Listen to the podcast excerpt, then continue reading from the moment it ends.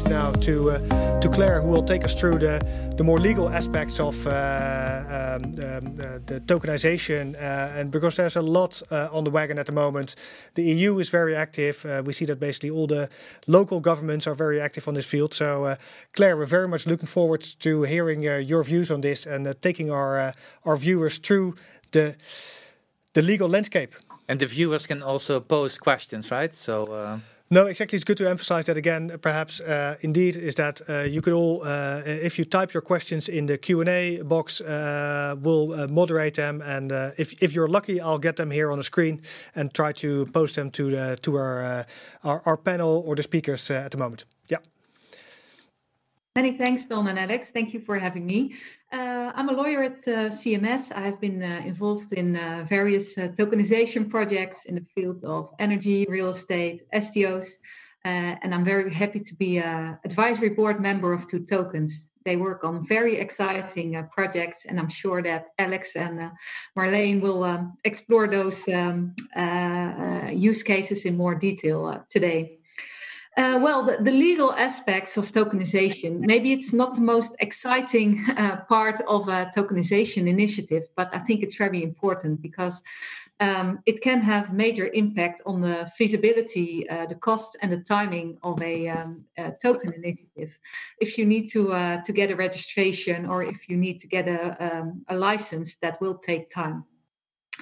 Uh, well, as in um, in other um, uh, European countries, in the Netherlands, we have implemented the uh, fifth anti-money laundering uh, directive, and as a result, crypto service providers uh, need to comply with the uh, Anti-Money Laundering Act. And we also have our first legal definition, at least, for virtual currency. Okay. Um, what does it mean? Uh, it means that um, crypto service providers uh, need to register with the Dutch Central Bank. Uh, you are a crypto service provider if you uh, exchange virtual currency into fiduciary currencies. So, if you uh, exchange cryptos, for instance, into euros, um, you do not need to register if you uh, exchange bitcoins into um, Ripple, for instance. You also need to register if you offer um, custodian wallet services. Well, you need to register before you uh, intend to provide these services in the Netherlands, uh, and you can do so by filing uh, a form with the Dutch Central Bank. Um, what you need to do you need to provide information on your business uh, the policymakers and certain uh, uh, shareholders will need to be tested. You need to provide information on how you will comply with the uh, aml requirements. So so far so good but in practice it is not that easy. Uh, so far only 15 um, uh, crypto service providers have been um, included in the public register of the dcb uh, and uh, while a significant number of um, uh, parties is still in the registration process, and also a significant uh, number of um, crypto service providers uh, decided not to proceed, which means that they um, cannot offer these services in the Netherlands. Um, including uh, one of my clients, it was just not feasible for them to comply with the AML and Sanction Act requirements imposed by the um, Dutch Central Bank. Um, this is also an issue that has been raised by um, uh, uh, the Dutch Association of uh, Bitcoin Companies. Uh, in November, they sent a letter to the uh, Dutch Central Bank and said, well, the requirements in, imposed by the Dutch Central Bank are, are too strict. Uh, they go beyond the European requirements, um, and that will affect our, um, our position in Europe. Because that would be my uh, question, Claire. How does this compare to other European countries? Uh, yes, well, I must say um, it, it's difficult to to to to, uh, to, assess the requirements in other countries. But um, as well, CMS has offices in, also in Luxembourg and in Germany. And when I speak to my colleagues, I indeed have the impression that it is that they might have a point that it is uh, it is possible that uh, the um, uh, restriction imposed by the Dutch central bank, um, well, are, are are more strict than when you compare it, for instance, uh, in Luxembourg. Uh, well, but also uh, um, uh, the Dutch Minister of Finance got involved uh, before he resigned, uh, Wopke Hoekstra. Um, so I think we will have to see and wait what will happen with all the um, uh, crypto service providers that are still in the process of their registration.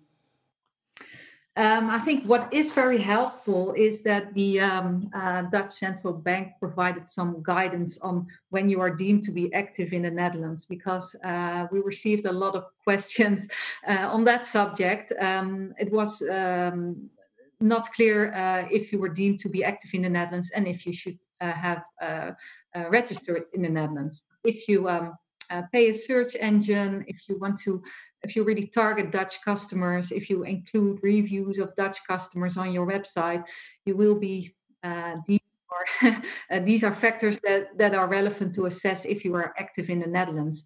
Um, and if so, I think you should have a careful look and see if you need to register with the um, Dutch Central Bank.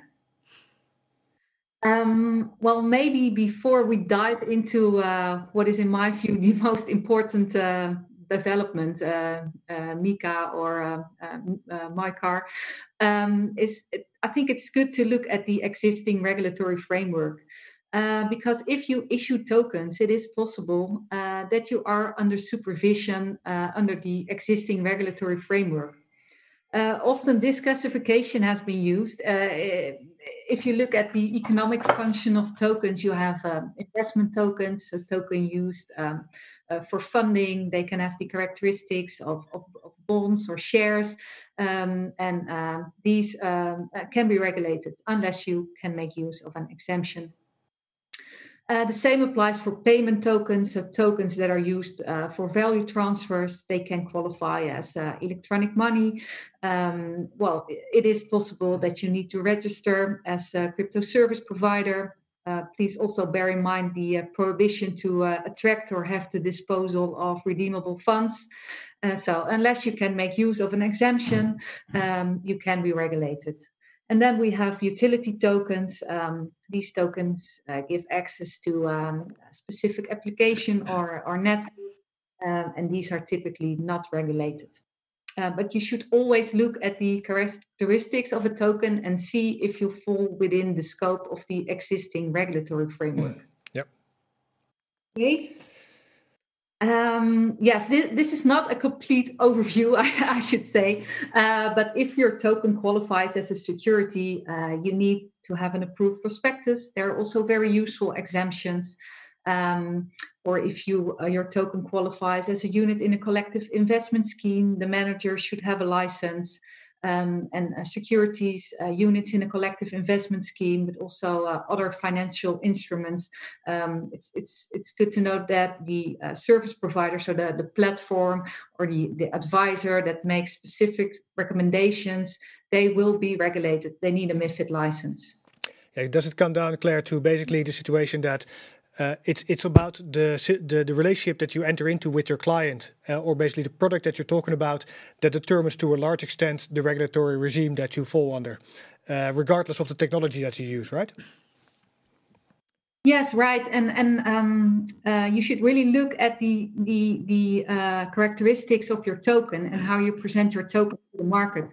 Um, for instance, uh, I've seen several market parties that said, well, my token is a utility token. I'm not regulated.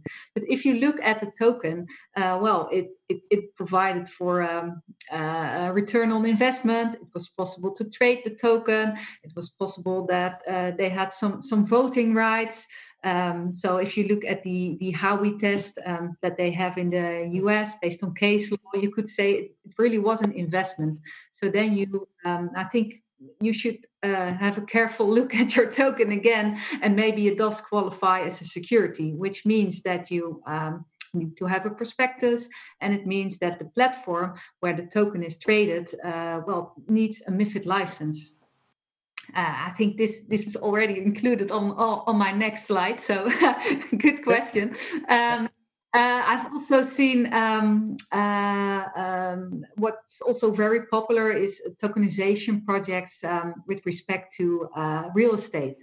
Art or, or ships, for instance, and where you have such um, uh, collective uh, investment, uh, where you also uh, can have a, a, return on your investment, you should be careful that it can qualify as a unit in a collective uh, investment scheme, which means that uh, you might need a license or you should register for the sub-threshold regime. Uh, but I, I, really would like to point out there are restrictions, but there are also a lot of uh, useful exemptions, especially for um, uh, private placements or for small offerings. So if you want to see if there's investor appetite, um, you can make use of such exemption, and um, if it's a success, uh, apply for a license or uh, or, or, convert into another structure. So maybe we should move on to I think the most relevant uh, development we have, um, and that's the digital finance package. Uh, in September, the, um, uh, the European Commission uh, uh, adopted the digital finance package. Uh, it includes a digital finance strategy, um, a proposal for regulations on markets in um, crypto assets. I, I re- will refer to it as MICA, but as it is a regulation, maybe we should um, refer to it as as as, as MICAR or MICAR.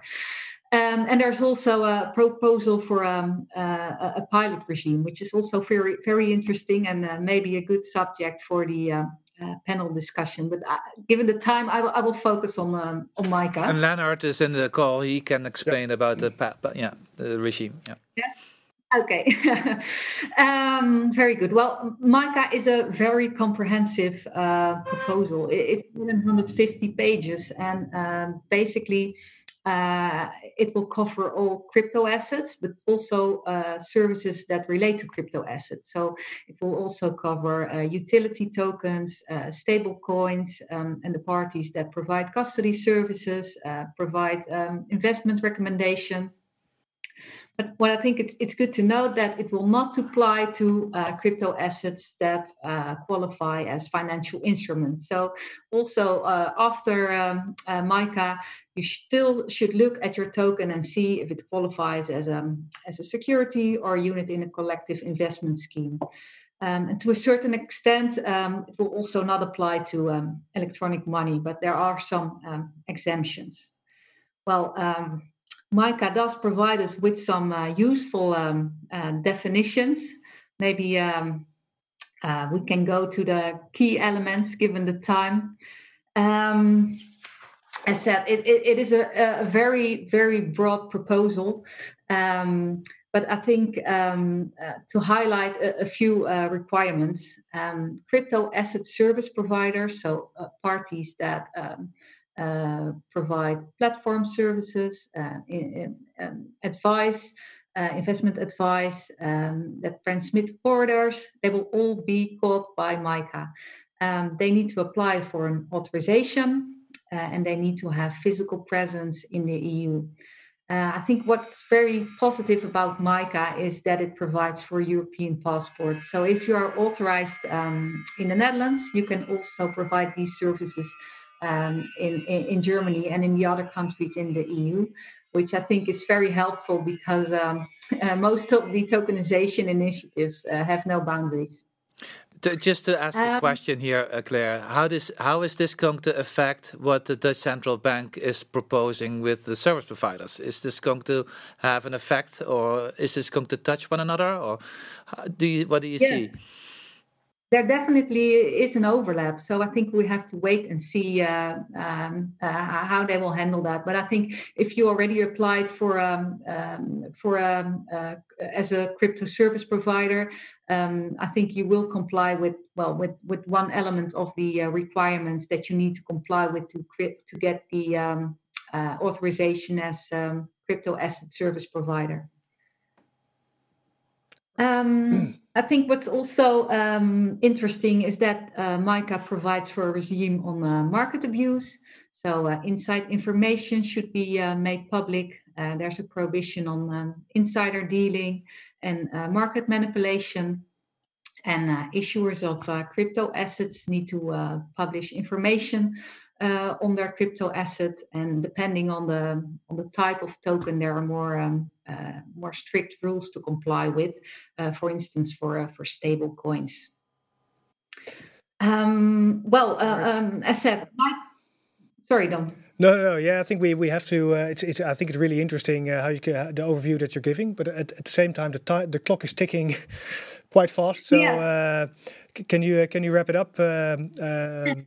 I think we'll touch upon the, the rest of the subjects. I think in the panel discussion. Perfect. Yeah, well, maybe one note MICA is a regulation, so it will have a direct effect in the Netherlands. So if it has been adopted at the European level, it will uh, have immediate effect in the Netherlands.